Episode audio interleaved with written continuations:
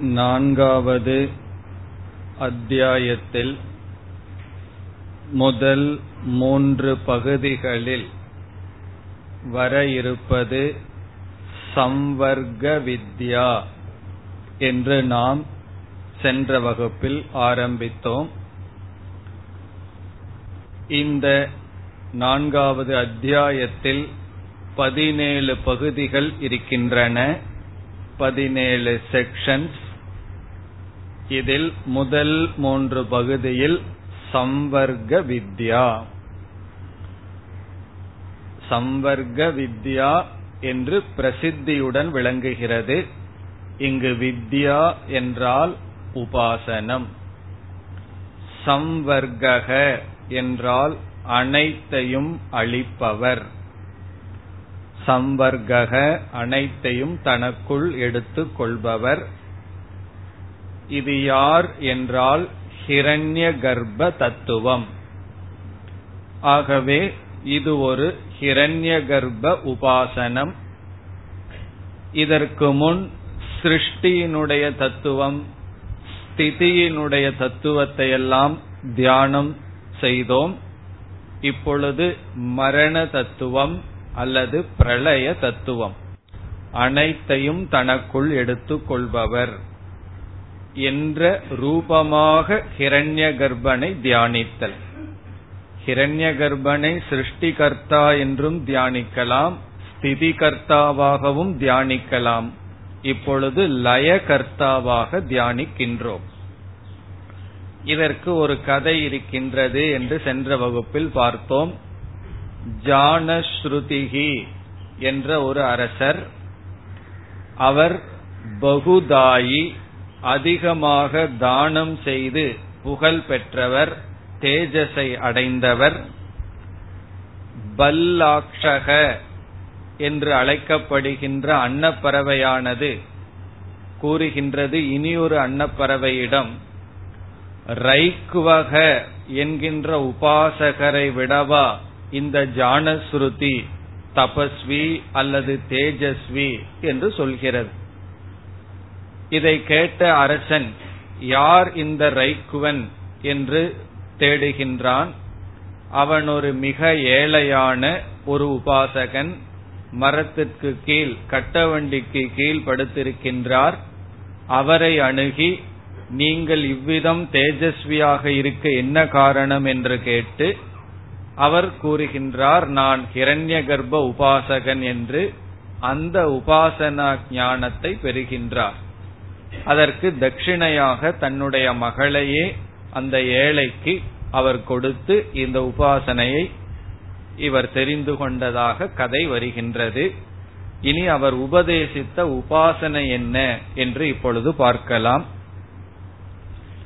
இங்கு ஹிரண்ய கர்ப்பன் வாயு ரூபமாக பாவிக்கப்படுகின்றது. வாயு ரூபமாக ஹிரண்ய கர்ப்பன் இருந்து கொண்டு என்ன செய்கின்றார்? சமஷ்டி வாயுவானது அனைத்தையும் தனக்குள் எடுத்துக் கொள்கின்றது.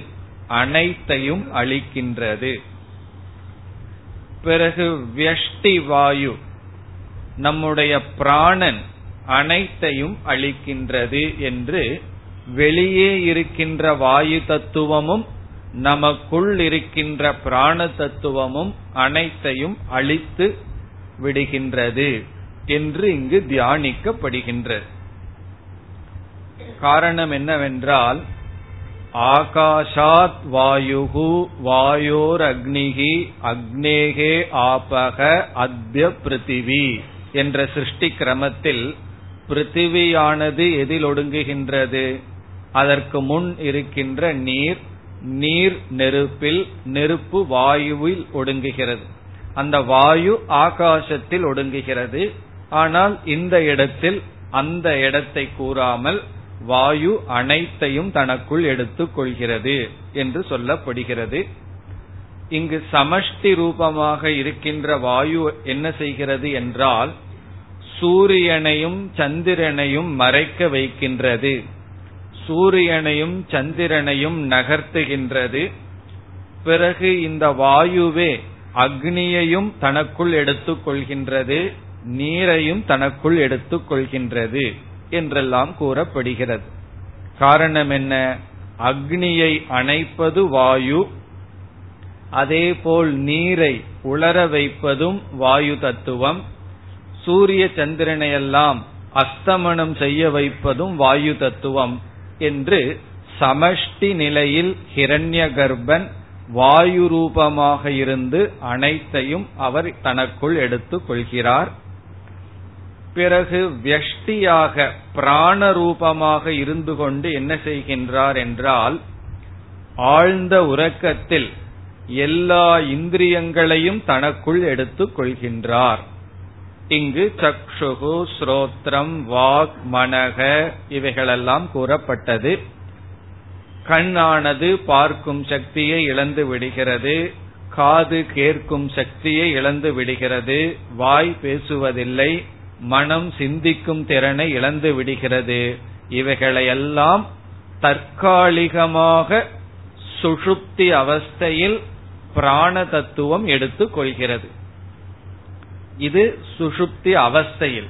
பிறகு மரண அவஸ்தையில் இவைகளை தனக்குள் எடுத்துக்கொண்டு உடலை விட்டு செல்கின்றது என்று இந்த பிராண தத்துவம் அல்லது வாயு தத்துவம் ஹிரண்ய கர்ப்பன் என்ற விதத்தில் இங்கு உபாசனை செய்யப்படுகிறது. பிறகு அதை தொடர்ந்து இந்த சம்பர்க்க வித்யாவில் இனி ஒரு கருத்தும் வருகின்றது. இரண்டு பிரம்மச்சாரிகள் உணவு உட்கொண்டு கொண்டு இருக்கிறார்கள்.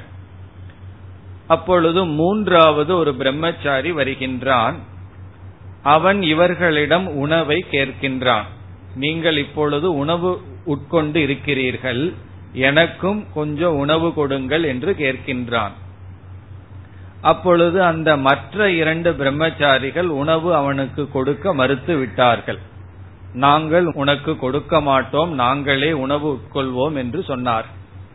உடனே இந்த பிரம்மச்சாரி அவர்களிடம் ஒரு கேள்வியை கேட்கின்றான். நான் ஒரு கேள்வி கேட்கின்றேன் அதற்கு பதில் கூறுங்கள் என்று சில அடையாளங்களை கூறி இப்படிப்பட்ட குணத்தை உடைய தேவதை யார் என்ற கேள்வியை கேட்கின்றான். அதாவது யார் அனைவரையும் சாப்பிடுகிறாரோ பிறகு எல்லோரிடமும் யார் இருக்கிறார் ஆனால் எல்லோரும் யாரை தெரிந்து கொள்வதில்லையோ பிறகு ஒரு ஜீவனுக்கு உணவு கொடுக்கப்படவில்லை என்றால் அவருக்கு உணவு கொடுக்கப்படாததாகிறதோ யார் நம்மையெல்லாம் காக்கிறார்களோ இந்த தேவதை யார் என்று கேள்வியை கேட்கின்றான். அதாவது முதல் நான்கு குழு கொடுக்கின்றார். முதல் கருத்து யார் அனைவரையும் சாப்பிடுகிறாரோ இது முதல் கருத்து. இப்படிப்பட்ட தேவதை யார் என்பது பிரம்மச்சாரி கேட்கின்ற கேள்வி. யார் அனைவரையும் சாப்பிடுகிறாரோ பிறகு எல்லோருக்குள்ளும் யார் இருக்கிறார்? ஆனால் எல்லோரும் அவரை அறிவதில்லை. எல்லோருக்குள்ளேயும் இருந்துட்டு இருக்கார் ஆனால் எல்லோரும் யாவரும் அவரை அறிவதில்லை. பிறகு ஒரு ஜீவனுக்கு உணவு கொடுக்கப்படவில்லை என்றால் அவருக்கு உணவு கொடுக்கப்படாதது ஆகிறதோ? காரணம் என்ன? இந்த பிரம்மச்சாரி இப்படி கேட்கறது காரணம் என்ன? தனக்கு சாப்பாடு கிடைக்கல. ஆகவே சொல்றா ஒருத்தனுக்கு நீ சாப்பாடு கொடுக்கலினா எந்த தேவதைக்கு நீ பட்னி போட்டதாகுமோ பிறகு யார் அனைவரையும் காப்பாற்றுகிறார்களோ அது யார்? அது உங்களுக்கு தெரியுமா? என்று கேட்கின்றான். இதனுடைய பதில் என்ன? அந்த தேவதை ஹிரண்ய கர்ப்பன் இவர்களுக்கு அது தெரியவில்லை. பிறகு இந்த இரண்டு பிரம்மச்சாரிகள் உணர்கிறார்கள். இவன் ஒரு பெரிய ஹிரண்ய கர்ப்ப உபாசகன். ஆகவே இவனுக்கு உணவு கொடுக்காமல் இருக்கக்கூடாது என்று இவனுக்கு உணவை கொடுக்கிறார்கள். காரணம் என்ன? இந்த கேள்வியிலேயே கூறிவிட்டான் எந்த ஜீவனுக்கு உணவு கொடுக்கவில்லை என்றால் அது ஹிரண்ய கர்ப்பனுக்கு உணவு கொடுக்காதது ஆகிறதோ பகவானுக்கு கோயில்ல நெய்வேத்தியம் பண்றோம். அந்த நெய்வேத்தியத்தோட வெளியே வர்றோம். யாராவது பிச்சை கேட்ட என்ன பண்றோம்? அதை அப்படியே வீட்டுக்கு கொண்டு வந்து வச்சு பிரிட்ஜில் வச்சு நாலு நாள் வச்சதுக்கு அப்புறம் யாருக்காவது தூக்கி கொடுக்கறோம். இப்ப என்ன உணரணும்? யாருக்கு உணவை நாம் கொடுக்கவில்லை என்றால் அது நாம் வழிபட்ட அந்த ஈஸ்வரனுக்கே உணவு கொடுக்காததாகின்றது. இவ்விதம் கூறியதற்கு பிறகு அந்த ஹிரண்ய கர்ப்பனை தியானிக்க ஏழு குணங்கள் சொல்லப்படுகின்றது. அந்த ஹிரண்ய கர்ப்பன் எப்படிப்பட்ட தத்துவம் என்றால் முதல் குணம் இங்கு சொல்லப்பட்ட சொல் ஆத்மா. இங்கு ஆத்மா என்றால் சமஷ்டிகி அனைத்துமாக இருப்பவர் என்று பொருள். அந்த கிரண்ய கர்ப்பனுக்கு முதல் குணம் அனைத்துமாக இருப்பவர். ஆகவே அந்த கிரண்ய கர்ப்பனை வணங்க வேண்டும் என்றால் அனைவரையும் வணங்க வேண்டும். அந்த ஹிரண்ய கர்ப்பனுக்கு உணவு கொடுக்க வேண்டும் என்றால் அனைவருக்கும் உணவு கொடுக்க வேண்டும். அனைத்து வாய்களும் அனைத்து கண்களும் அனைத்து காதுகளும் அவருடையது. இரண்டாவது ஜெனிதா. ஜெனிதா. ஜெனிதா என்றால் அனைத்தையும் படைப்பவர்.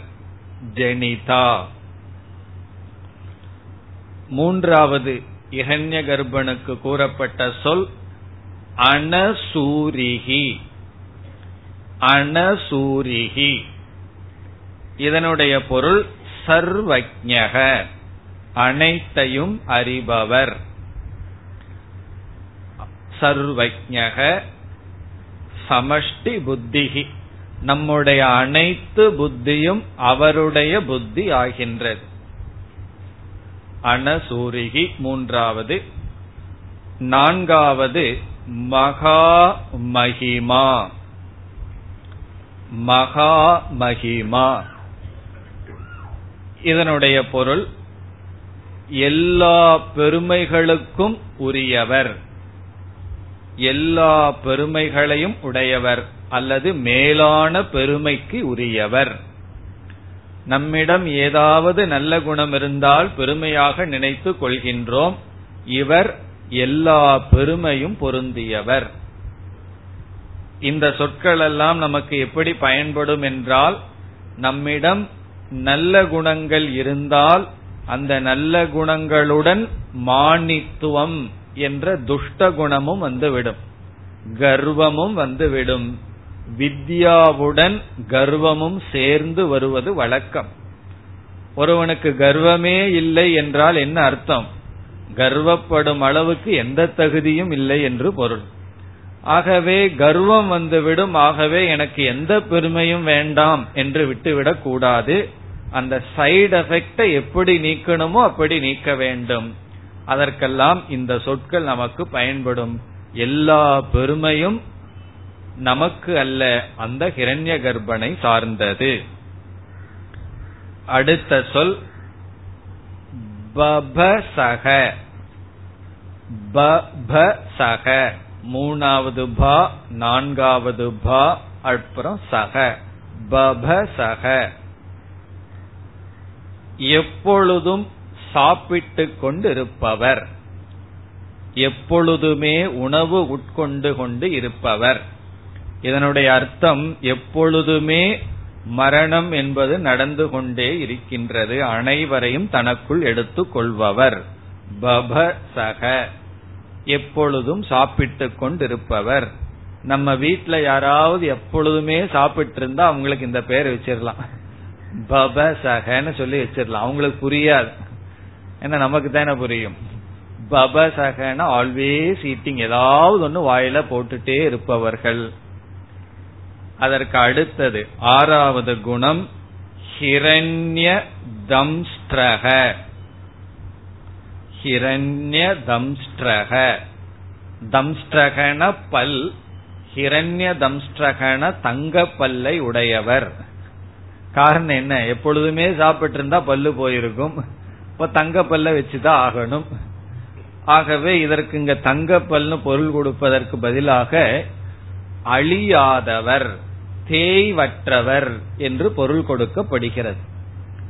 பபசகன எப்பொழுதும் சாப்பிட்டு கொண்டிருப்பவர் ஹிரண்ய தம்ஷ்டக என்றால் தேய்வற்றவர். கடைசி சொல் அனத்தியமானக. அனத்தியமானக.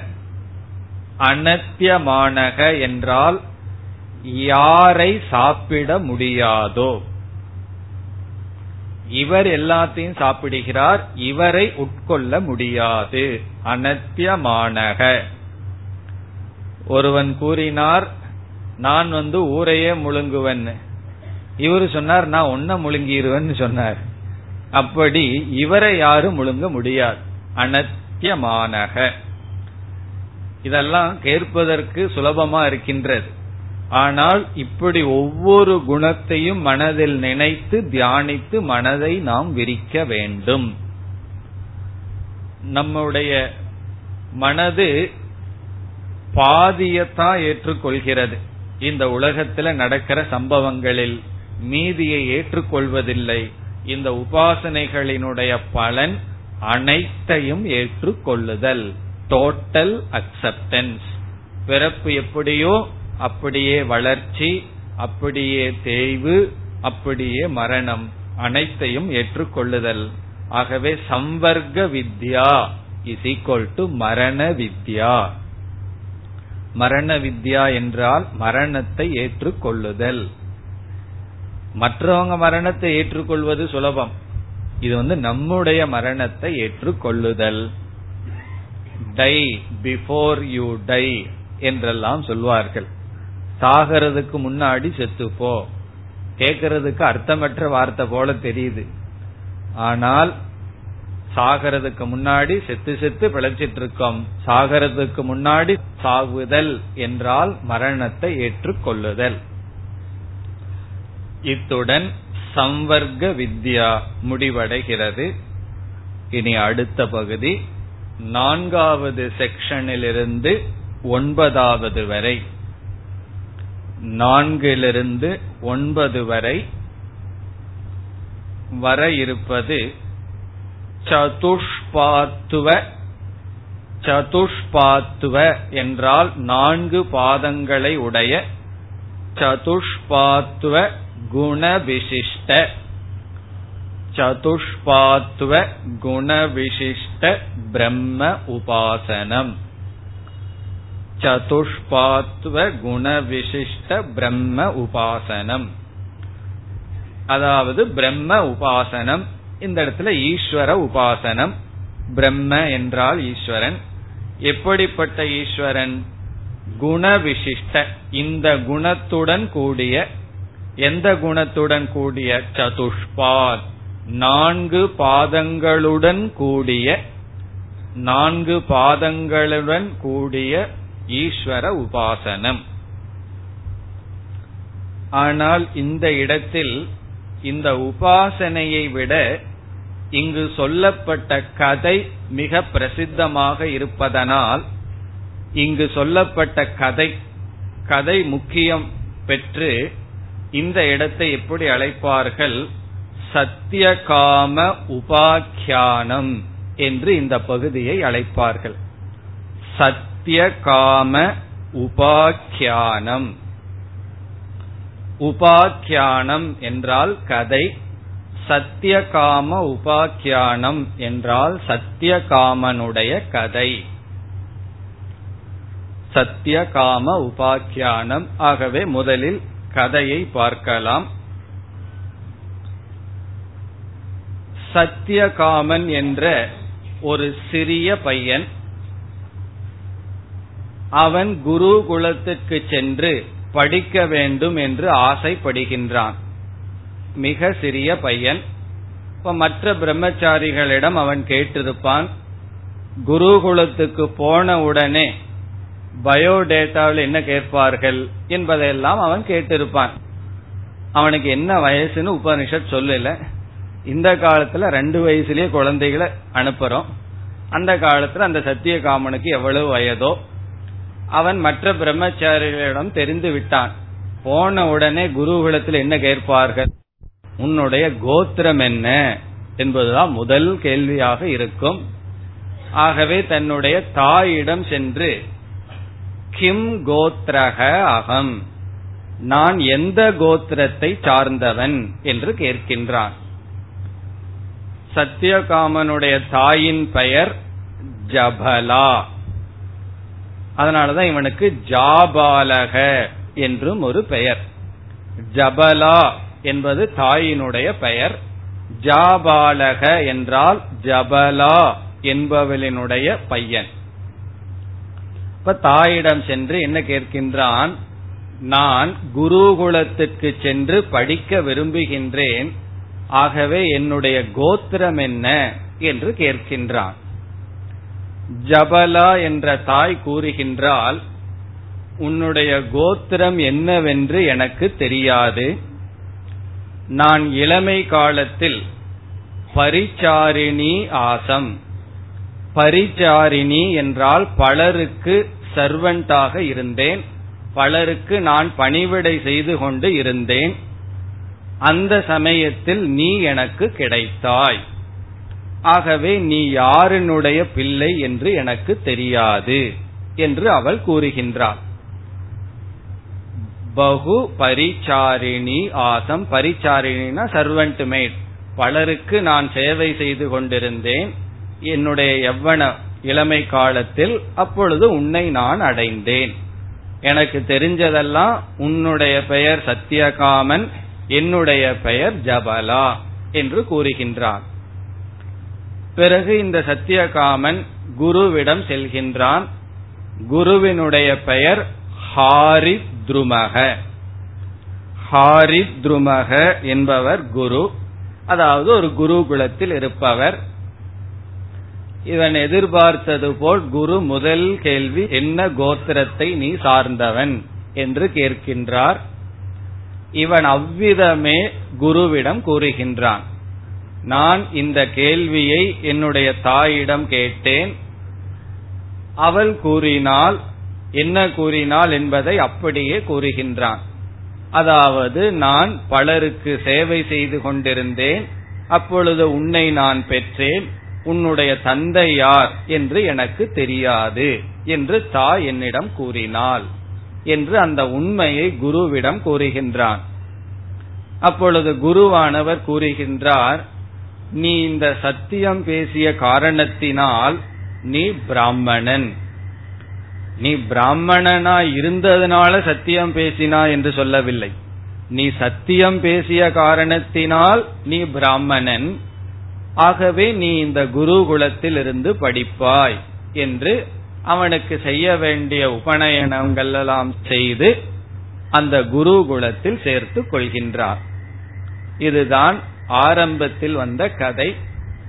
இது மிக பிரசித்தியானது காரணம் சத்தியம். அதனாலதான் அவன் பேரே சரியா இருக்கு. சத்திய காமக இந்த சத்தியம் பேசிய காரணத்தினால் இவன் தகுதியை அடைகின்றான் அத்தியனத்திற்கு பிறகு இவர் குருகுலத்திலிருந்து அவன் சாஸ்திரங்களை படிக்கின்றான் உபாசனைகளை எல்லாம் கற்கின்றான் என்று கதை செல்கின்றது. வேதத்தில் இவ்வளவு தெளிவாக கதை கூறியும் கூட மனிதர்களுக்கு ஷரீர அபிமானத்திலிருந்து வருகின்ற ஜாதி அபிமானம் செல்வதில்லை. உபனிஷத்து இது தெரிஞ்சுதான் இப்படிப்பட்ட கதைகள் கூறியிருக்கின்றது. இது உண்மையா கதையா என்பதெல்லாம் நமக்கு தெரியாது. ஆனால் இந்த கதையிலிருந்து நமக்கு கிடைக்கின்ற கருத்து வேல்யூ சத்தியம் என்கின்ற ஒரு கருத்து. பிறகு ஒரு மனிதனுடைய மேன்மை அவனுடைய பிறப்பில் இல்லை அவனிடம் இருக்கின்ற குணத்தில் என்பது இந்த கதையிலிருந்து நமக்கு கிடைக்கின்ற கருத்து. பிறகு குரு என்ன செய்கின்றார்? ஒவ்வொரு பிரம்மச்சாரியும் ஏதோ ஒரு உழைப்பை கொடுத்துதான் அறிவை அடைய வேண்டும். சேவையா வித்யா என்று சொல்லப்பட்டிருக்கிறது. அதாவது மூன்று விதத்துல தான் அறிவை அடையணும்னு சொல்வார்கள். ஒன்று வித்யா. வித்யா எனக்கு தெரிஞ்ச உன்னை சொல்லி கொடுக்கற நீ உனக்கு தெரிஞ்சதை சொல்லி கொடுன்னு சொல்லி அறிவை கொடுத்து அறிவை வாங்கணும். நான் மீமாம்ச சொல்லி கொடுக்கற நீ எனக்கு தர்க்கம் சொல்லி கொடு. நான் உனக்கு இங்கிலீஷ் சொல்லி கொடுக்கற நீ எனக்கு ஹிந்தி சொல்லி கொடுன்னு அறிவை கொடுத்து அறிவை வாங்கலாமா? அல்லது புஷ்கலேன தனேன. அதிகமா பணத்தை கொடுத்து வாங்கணும். ஒருவரிடம் ஒரு அறிவை வாங்கினா சும்மா வாங்கக்கூடாது பணத்தை கொடுத்து வாங்கணும். அதுவும் நாலனா கொடுக்கறேன் எட்டனா கொடுக்கறேன்னு செல்லுயிருவோம்னு சொல்லி உபனிஷத் புஷ்கலேனன்னு சொல்லுது. அதிகமாக பொருளை கொடுத்து அறிவை வாங்கணும். எங்கிட்ட அறிவும் இல்ல அறிவை கொடுத்து அறிவை வாங்கறதுக்கு. பணமும் இல்ல பணத்தை கொடுத்து அறிவை வாங்கறதுக்குனா நான் சேவையா வித்யா. சேவையை கொடுத்து அறிவை வாங்க வேண்டும். நம்ம உழைப்ப கொடுத்து அறிவை வாங்க வேண்டும். எங்க அறிவை அடைஞ்சிருக்கிறோமோ அங்க நம்ம உழைப்பை கொடுக்க வேண்டும். பிறகு அந்த ஸ்லோகம் சொல்லுது உழைப்பின் மூலமாக வாங்கின அறிவுல தான் உனக்கு நிஷ்டை கிடைக்கும். உழைப்பு இல்லாமல் அறிவை வாங்கினால் உனக்கு நிஷ்டை கிடைக்காது. ஆகவே என்ன சொல்றார்? ஹாரித்ருமக நீ இந்த பசுவை எல்லாம் எடுத்துக்கொண்டு பசுவை நீ மேய்க்க வேண்டும். அது உன்னுடைய சேவை என்று சொல்லி விடுகிறார். அப்படி எவ்வளவோ நூற்றுக்கணக்கான பசுவை கொடுத்துட்டு சொல்றார். இது ஆயிரம் பசுவா எப்ப மாறுதோ அப்ப என்னிடத்துல வான்னு சொல்லிடுறார். இப்போ ஒரு ரெண்டு பசுவை கொடுத்திருக்காருன்னு அர்த்தம் இல்ல. ஏதோ நூற்றுக்கணக்கான பசுவை கொடுத்திருக்கார். இது ஆயிரம் ஆனவுடன் என்னுடன் வா. சில காலங்கள்ல ஆயிரம். பிறகு என்ன ஆயிற்று என்றால் இவன் மாடு மேய்த்து கொண்டு அத்தியனத்தையும் செய்து கொண்டிருந்தான். அப்பொழுது ஆயிரம் பசு ஆயிடுதான். இவன் வந்து எண்ணுவதற்கு முன்னாடியே ஒரு பசு உடனே சொல்லியதாம் நாங்கள் ஆயிரம் ஆகிவிட்டோம் நீ வந்து குருகுலத்திற்கு செல் என்று. பிறகு இந்த கதை எப்படி செல்கிறது? ஒவ்வொரு தேவதைகளும் பசு ரூபமாக வந்து நான்கு தேவதைகள் பசு ரூபமாக வந்து சத்தியகாமனுக்கு பிரம்மத்தினுடைய நான்கு பாதங்களை உபதேசம் செய்கின்ற. முதலில் வருகின்ற தேவதை அக்னி தேவதை. அக்னி தேவதை தோன்றி பசு வடிவமாக தோன்றி பிரம்மத்தினுடைய நான்கு பாதங்களில் முதல் பாதம் உபதேசிக்கப்படுகிறது. இங்கு நான்கு பாதம் என்பதெல்லாம் மாண்டூக்கியத்துல வருவதல்ல இதெல்லாம் சகுண பிரம்ம விஷயமானது. ஒவ்வொரு பாதத்திலையும் நான்கு பகுதிகள் இருக்க போகிறது. இப்ப பிரம்மத்துக்கு மொத்தம் எத்தனை பாதம் இங்கு வரப்போகிறது? பதினாறு கலா பதினாறு டிவிஷன் வரப்போகின்றது. இந்த நான்கு சொரூபமும் சேர்ந்து ஒரு பெயர் வரும். இவ்விதம் ஒவ்வொரு தேவதைகளும் இந்த உபாசனையை கொடுக்கின்றது. இப்ப முதல் அக்னி தேவதை என்ன செய்கின்றார்? பிரகாசவான். பிரகாசத்தை உடையவர் அந்த ஆத்ம தத்துவம் அல்லது ஈஸ்வரன் என்று சொல்றார். இப்ப முதல் பாதம் பிரம்மத்துக்கு கொடுக்கின்ற முதல் பாதம் பிரகாசவான். பிரகாசஸ்வரூபமானவர் பிரகாசவான். இதற்கு நான்கு பகுதிகள் இருக்கின்றது. அந்த நான்கும் நான்கு திசைகள். இப்ப நான்கு திசைகளும் சேர்ந்து விளங்குபவர் பிரகாசவான் பிரகாசத்தை உடையவர் என்று அழைக்கப்படுகின்ற பிரம்ம தத்துவம். பிறகு அடுத்ததாக வருவது முதலில் வருவது அக்னி என்று கூறினேன் அது தவறு. வாயு தேவதை. இரண்டாவது வருவதுதான் அக்னி தேவதை. வாயு தேவதா வந்து முதலில் என்ன செய்கின்றார்? பிரகாஷவான் என்று கூறுகின்றார். இனி அடுத்தது இரண்டாவது அக்னி தேவதை வந்து அனந்தவான் அனந்தவான் என்ற பெயர் பிரம்மத்திற்கு கொடுக்கப்படுகிறது. இதெல்லாம் தியானிக்கப்பட வேண்டும். பிரகாசமாக இருப்பவர் பிரம்ம தத்துவம். அனந்தம் அனைத்துமாக இருப்பவர். இதற்கு வருகின்ற நான்கு தத்துவம் ஒன்று பிருத்திவி இந்த பூமி பிருத்திவி. இரண்டாவது அந்தரிக்ஷம் அந்தரிக்ஷம்னா இடைவெளி. மூன்றாவது சொர்க்கக. பிருத்திவிக்கும் சொர்க்கத்திற்கும் உள்ள இடைவெளி பிருத்திவி சொர்க்கம் இடைவெளி பிறகு சமுத்திரக. சமுத்திரகன கடல். இப்ப என்ன செய்யணுமா? இந்த நான்கும் பிரம்மத்தினுடைய சிறிய சிறிய அம்சங்களா? இந்த நான்கும் சேர்ந்து அக்னி தேவதை கூறுகிறார் அனந்தவான் என்று அழைக்கப்படுவது பிரம்மத்தினுடைய இரண்டாவது பாதம். இனி மூன்றாவது சூரிய தேவன். பசு வடிவமாக தோன்றி உபதேசிப்பது ஜோதிஷ்மான். பிறகு சூரியன் எப்படி உபதேசிப்பார்? ஜோதிஷ்மான் ஒளிமயமானவர். பிறகு ஒளி தத்துவங்கள் எல்லாம் பிரம்மத்தினுடைய மீதி நான்கு பகுதிகளாகிறது. அவைகள் அக்னிகி சூரியக சந்திரக வித்யுத். வித்யுத் என்றால் மின்னல். அக்னிகி சூரியன் சந்திரன் வித்யுத். வித்யுத் என்றால் மின்னல். இந்த நான்கும் மூன்றாவது பாதத்தினுடைய பகுதிகள். இதை உபதேசிப்பவர் சூரிய தேவன் பிறகு கடைசியாக பிராண தேவதை வருகின்றார். ஆயதனவான். அந்த பிரம்மன் நான்காவது பாதமான பிரம்மன் ஆயதனவான். ஆயதனவான் என்றால் தாங்குபவர். அனைத்தையும் தாங்குபவர்.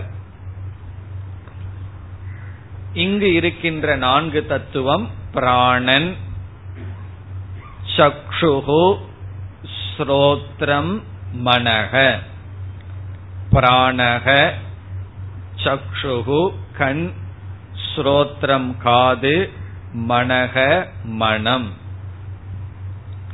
என்ன ஆகின்றது? பசுக்கள் இப்பொழுது தேவதை ரூபமாக தத்துவம் உபதேசிக்கப்பட்டது. இப்பொழுது சத்தியகாமன் குரு குலத்திற்கு வருகின்றார். ஹாரித்ருமக என்ற குருவானவர் சத்தியகாமனை பார்க்கின்றாராம். பார்த்தவுடன் கூறுகின்றார் உன்னிடத்தில் ஒரு பெரிய தேஜஸ் தெரிகின்றது. நீ ஏதோ ஒரு அறிவை உபாசனையை அடைந்துள்ளாய். உண்மையை சொல் என்று கேட்கின்றார். குருவுக்கு தெரிஞ்சு போகுது. இவன் தூங்கிட்டு வந்திருக்கானா?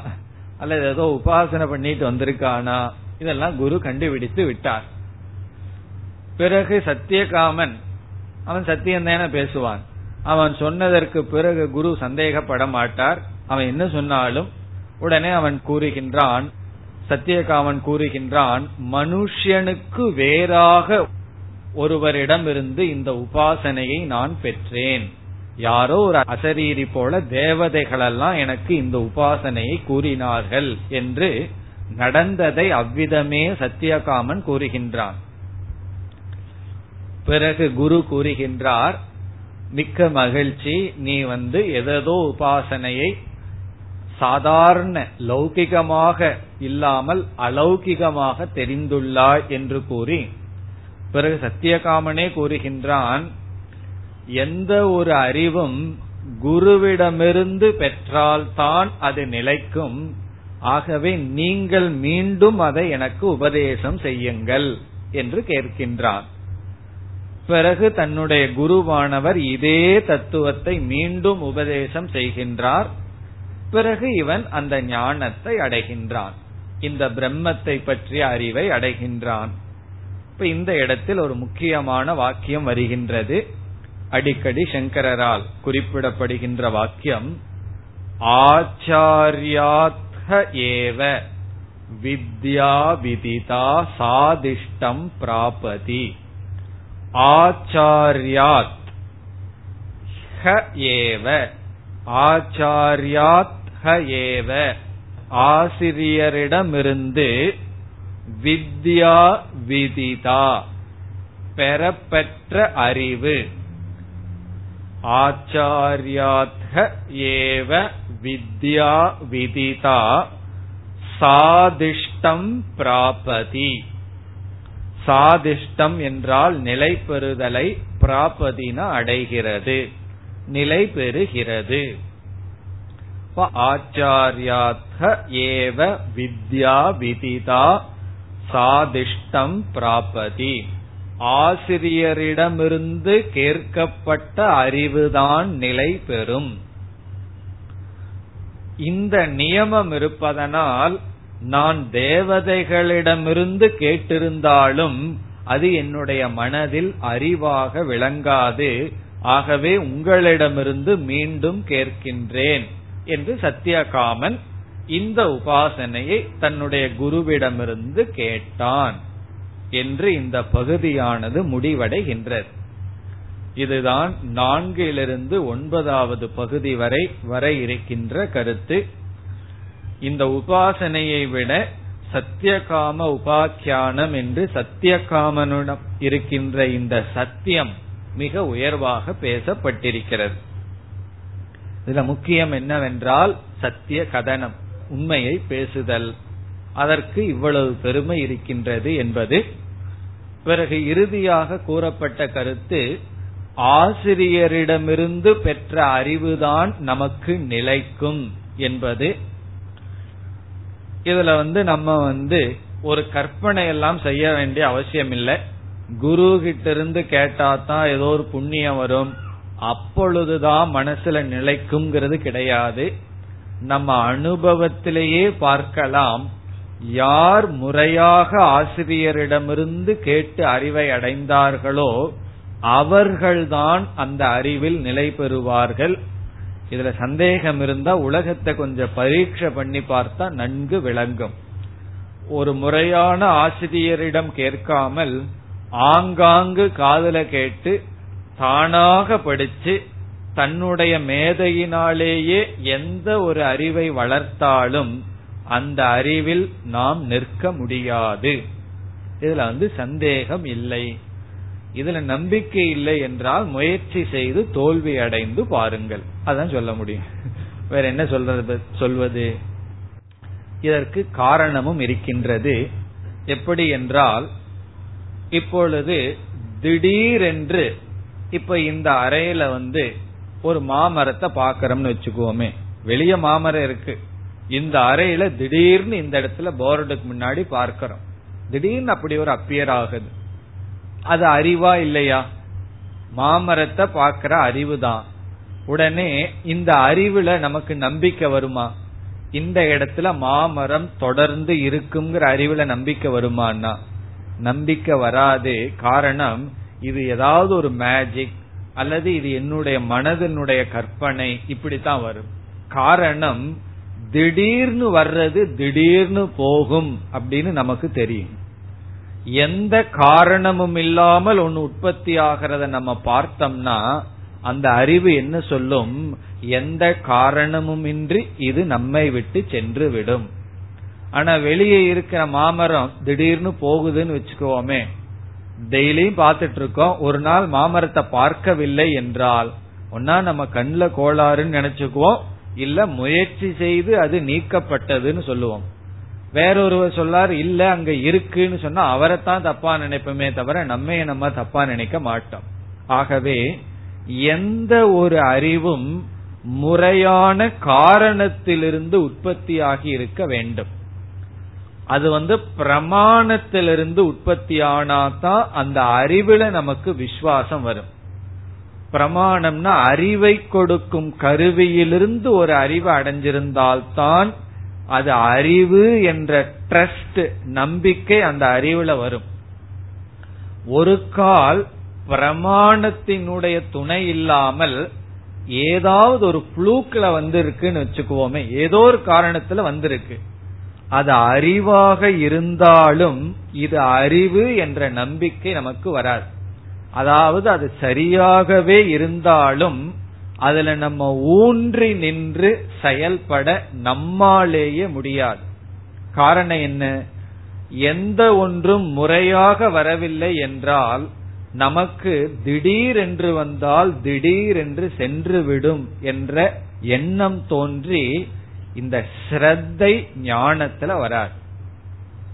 ஒழுங்கா படிக்கிற ஆசிரியர்கிட்ட கேட்டே ஞானத்துல சிரத்த வர மாட்டேங்க நீதான் பிரம்மன்னு சொல்றே சாஸ்திரம் படிச்சும் கூட அந்த வார்த்தையில அவ்வளவு சுலபமா நம்பிக்கை வருவதில்லை. அப்படி இருக்கும் பொழுது ஏதாவது ஒரு இன்ட்யூஷன்ல நம்ம புத்தியிலிருந்து திடீர் என்று தோன்றி இருந்தால் அந்த அறிவில் நமக்கு விசுவாசம் வராது. அது மட்டுமல்ல எந்த ஒரு அறிவில் நமக்கு நம்பிக்கை வர வேண்டும் என்றால் அந்த அறிவு பயனடைந்த நமக்கு அப்பாற்பட்ட ஒருவரை நாம் பார்த்தாக வேண்டும். இப்ப வந்து ஒருவேளை சாப்பிட்டு ஆரோக்கியமா இருக்க முடியுமா என்கின்ற கேள்வி ஒரு நாளைக்கு ஆறு வேளை சாப்பிட்றவருக்கு வரவே வராது. ஒருத்தர் ஆறு வேளை சாப்பிட்டு இருக்கார் அவரிடம் போய் சொல்றோம் ஒரு வேளை சாப்பிட்டு உன்னை விட ஆரோக்கியமா இருக்க முடியும்னா நம்பவே மாட்டார். காரணம் என்ன? அது எப்படி? நான் ஆறு வேளை சாப்பிட்டு இருக்கேன் வேணா மூணு வேலையா குறைக்கலாம்னு சொல்லுவார். அவருக்கு இப்படி ஒண்ணு சம்பவிக்கும்னு சொன்னா அப்படி இருக்கிறவரை பார்த்தா தான் நம்பிக்கையே வரும். அப்படி பார்த்தா தான் இப்படி இருக்க முடியுங்கிற நம்பிக்கை அந்த அறிவுல நம்பிக்கை வரும். ஒருவேளை சாப்பிட்டு ஆரோக்கியமா இருக்க முடியுங்கிறது வார்த்தையா இருக்கலாமே தவிர அதை வந்து அவர் கண்கூட பார்க்கணும். அப்படி எந்த ஒரு அறிவிலும் நமக்கு ஸ்ரத்த எப்ப வரும்னா அறிவினுடைய பலனை நம்ம அடைஞ்சாலும் கூட போதாது. நம்ம மட்டும் அடைஞ்சாலும் போதாது. ஏன்னா பயம் வந்துடும் வேற ஏதாவது ஆயிருமோன்னு பயம் வந்துடும் அதை கண்கூடமாக ஒரு இடத்துல பார்க்கணும். அந்த இடம்தான் சாஸ்திரம் என்ன சொல்வார்கள்? ஜீவன் முக்தன் சாஸ்திரம் குரு என்று சொல்வார்கள். ஏன்னா சாஸ்திரம் வந்து ஜீவன் முக்தனை பத்தி பேசி ஜீவன் முக்தர்களையும் பேசி இருக்கிறது.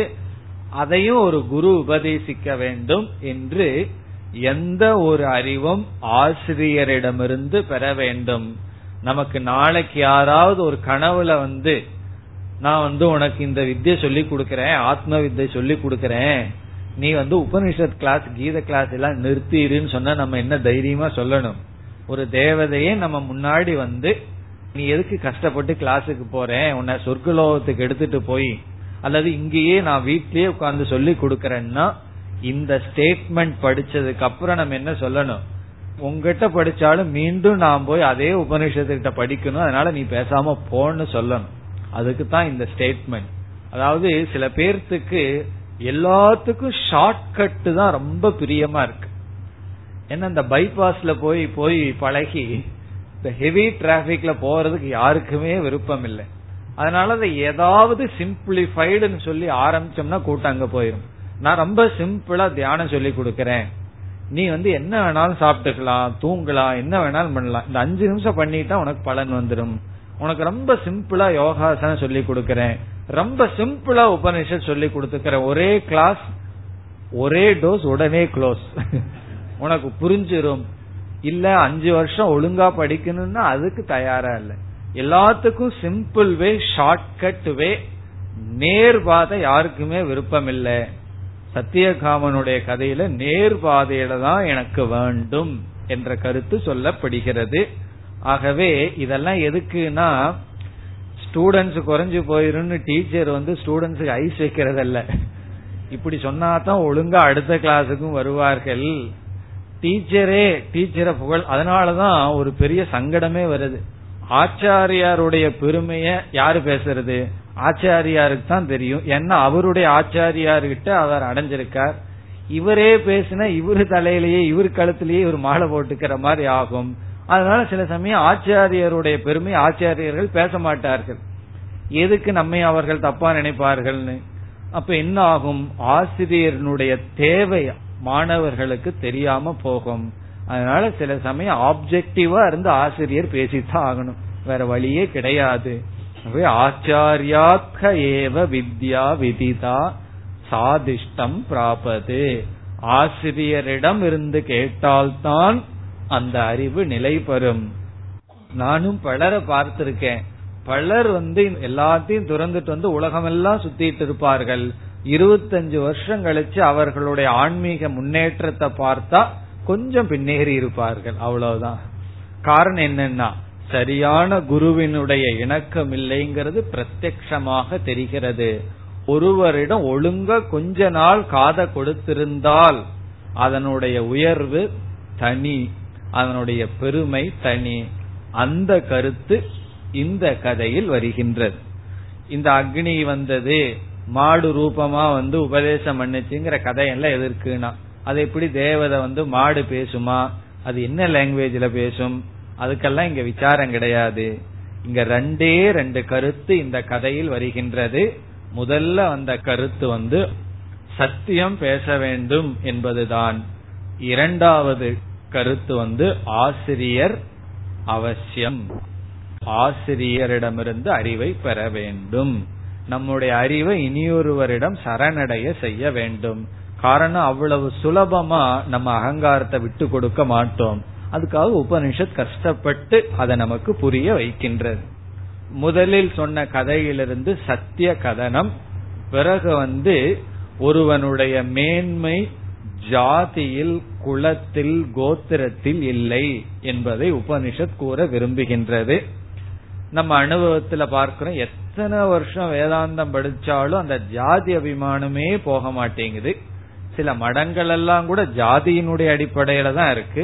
மடங்களுக்கு அந்த கதின்னு சொன்னா அப்புறம் கட்சி தலைவர்கள் இந்த கதி எப்படி இருக்கும்?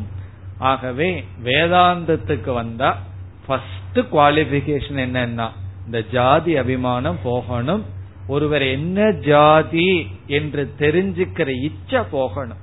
எனக்கு ஜாதி அபிமானம் போயிடுதுன்னு எப்படி தெரிஞ்சுக்கிறதுனா ஒரு மனிதரை பார்க்கிறோம் பழகிறோம் அவர் எந்த ஜாதியை சார்ந்தவர் என்று தெரிந்து கொள்கின்ற ஆசை நம்ம மனசுல வரக்கூடாது. அவரிடம் பதினஞ்சு வருஷம் பழகினதுக்கு அப்புறம் அவர் என்ன ஜாதின்னு தெரியாம இருந்தா அதான் உத்தமமான குணம். அதெல்லாம் தான் இந்த கதைகள் மூலமாக சொல்லப்படுகிறது. இனி அடுத்த உபாசனைக்கு செல்லலாம்.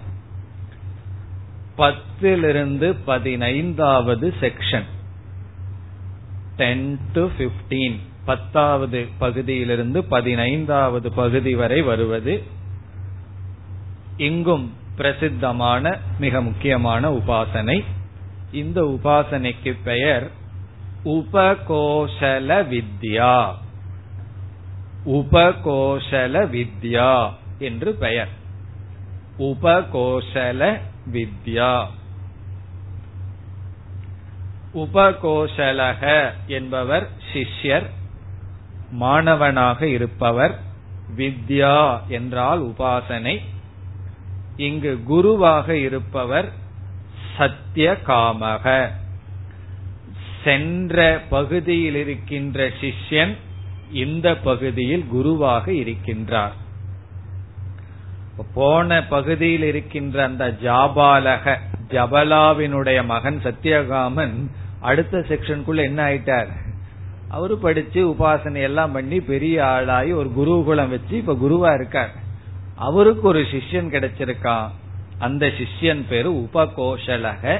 இந்த குரு இப்பொழுது சத்தியகாமன் உபதேசம் பண்ற இந்த உபாசனை மிக பிரசித்தமானது. மிக நல்ல ஆழ்ந்த ஒரு உபாசனை. இதுவும் மிக பிரசித்தமாக விளங்குகின்ற உபாசனை. காரணம் என்ன? எப்படிப்பட்ட குருவா இவர்?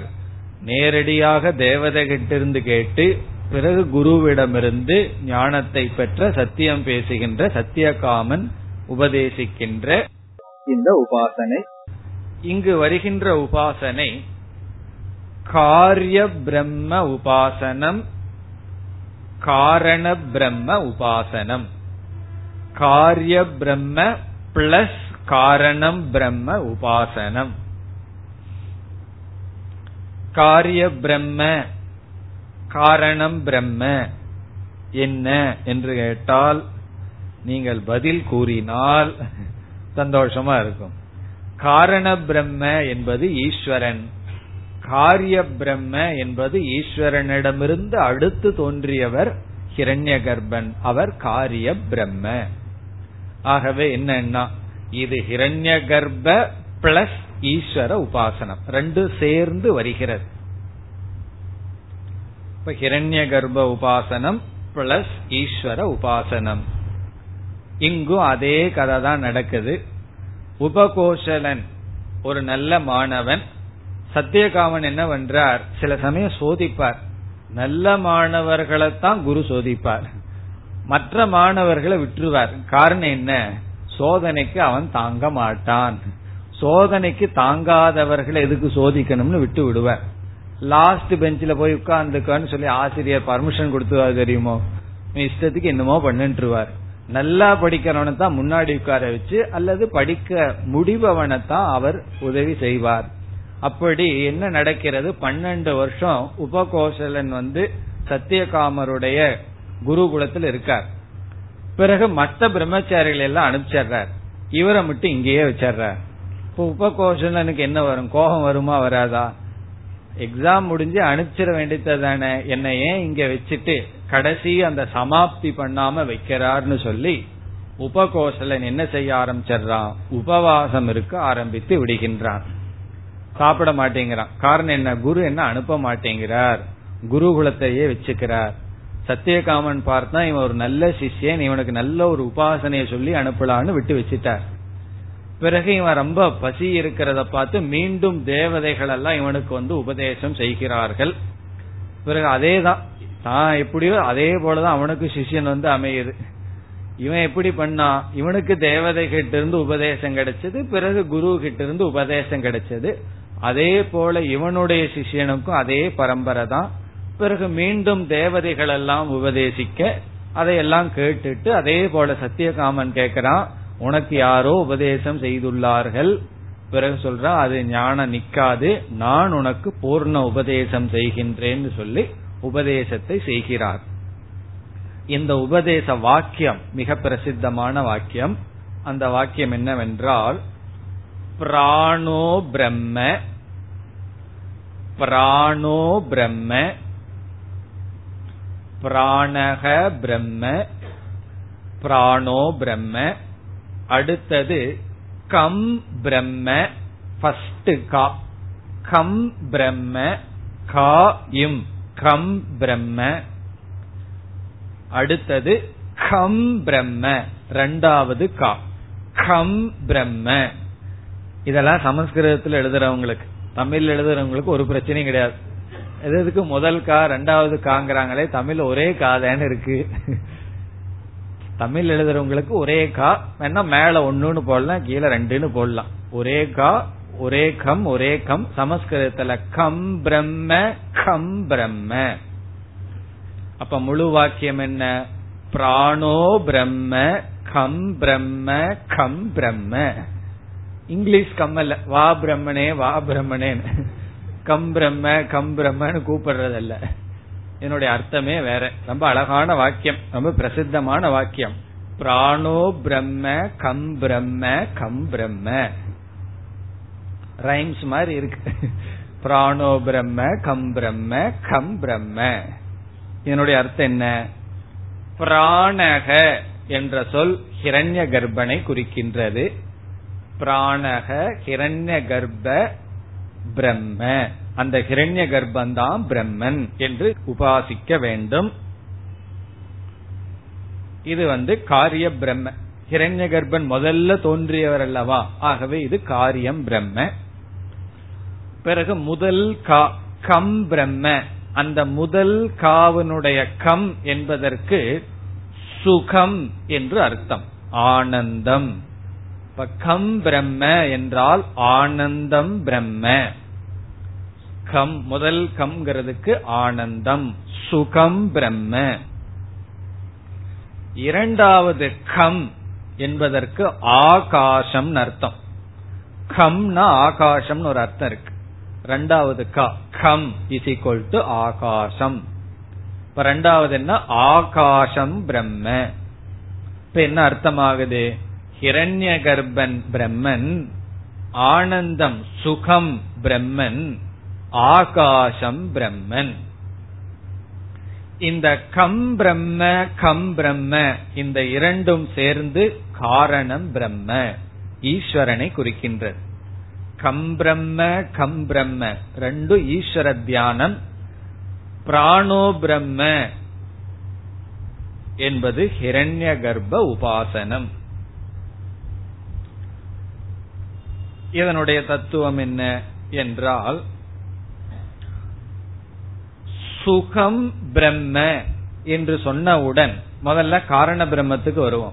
சுகம் பிரம்ம என்று சொன்னவுடன் நம்ம லௌகிக சுகத்தை அனுபவிச்சுட்டு இருக்கோம் அனித்தியமான சுகத்தை அனுபவிச்சுட்டு இருக்கோம் ஆகவே இந்த அனித்தியமான சுகம்தான் பிரம்ம தத்துவமா என்று வரும் பொழுது உபனிஷத் சொல்கிறது எதேவ கம் ததேவ கம் அப்படின்னு ஒரு விளக்கம் கொடுக்குது.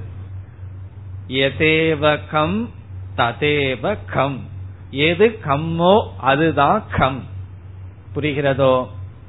எது கம் அதுவே கம். எது முதல் கம்மோ அதுவே ரெண்டாவது கம். அப்படின்னு என்ன? எது ஆனந்தமோ அது ஆகாசம். ஆகாசம் இஸ் ஈக்வல் டு அனந்தம் இன்பினிட் இந்த இடத்துல ஆகாசம்ங்கிறது அனந்தத்தை குறிக்கின்றது. லிமிட்லெஸ்னஸ் அழிவற்றது லிமிட்லெஸ் என்பதை குறிக்கிறது. அப்ப என்ன அர்த்தமாகுது? இது எது ஆனந்தமான பிரம்மனோ அது அனந்தமான ஆனந்தம். அனந்த ஆனந்தம் அனந்த சுகம். இப்ப பிரம்மத்துக்கு என்ன லட்சணம்? அனந்த சுகம். அனந்த சுகம்னு தியானம் பண்ணணும். அல்ப சுகம் அல்ல அனந்த சுகம். இந்த அனந்த சுகம் என்பதுதான் நம்ம இந்த சாந்தோக்கிய உபனிஷத்துல ஏழாவது அத்தியாயத்துல பார்க்க போறோம். அங்க வந்து சுகம்ங்கிறது தான் எடுத்துக்கொண்டு விளக்கப்படுகிறது. ஏழாவது அத்தியாயத்துல. ஆறாவது அத்தியாயத்துல பிரம்மத்தினுடைய சத் சுரூபம் விளக்கப்படும். ஆறுல இருந்து தானே வேதாந்தா ஆரம்பிக்கிறதுன்னு பார்த்தோம். இப்ப ஆறுல வந்து சத் சொரூபம் ஏழுல வந்து சுகஸ்வரூபம்.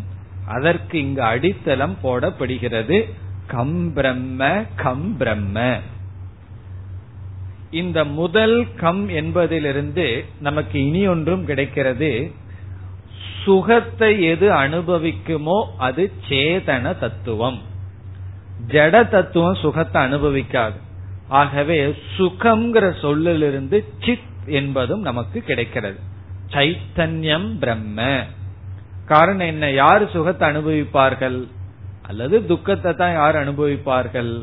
அறிவுடைய வஸ்து தான் சுகத்தையோ துக்கத்தையோ அனுபவிக்கும். ஆகவே கம் பிரம்ம என்பதிலிருந்து சித் பிரம்ம. கம் பிரம்ம ஆகாசம் பிரம்ம என்பதிலிருந்து அனந்தம் சத் பிரம்ம.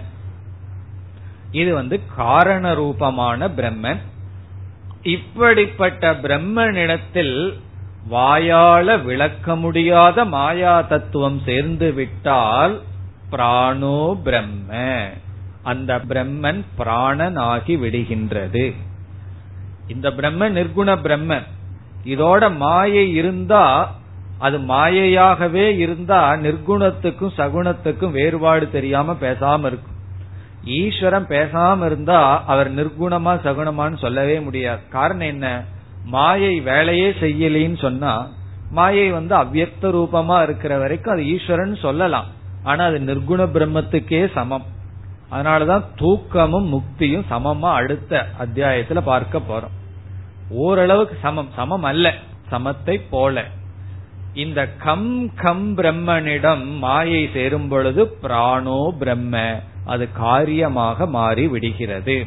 இந்த உபாசனை என்னன்னா காரிய காரணம் இந்த ரெண்டுக்கு ஆதாரம் அனைத்தும் ஆனந்தமான சைத்தன்யமான ஒரு தத்துவம் என்று சத்தியகாமன் உபகோஷலர் என்பவருக்கு இந்த உபாசனையை கொடுக்கின்றார் மேலும் அடுத்த வகுப்பில் தொடரலாம் ஓம் போர் நமத போர் நமிதம் போர் போர் நமுதச்சதேம் पूर्णस्य पूर्णमादाय पूर्णमेवावशिष्यते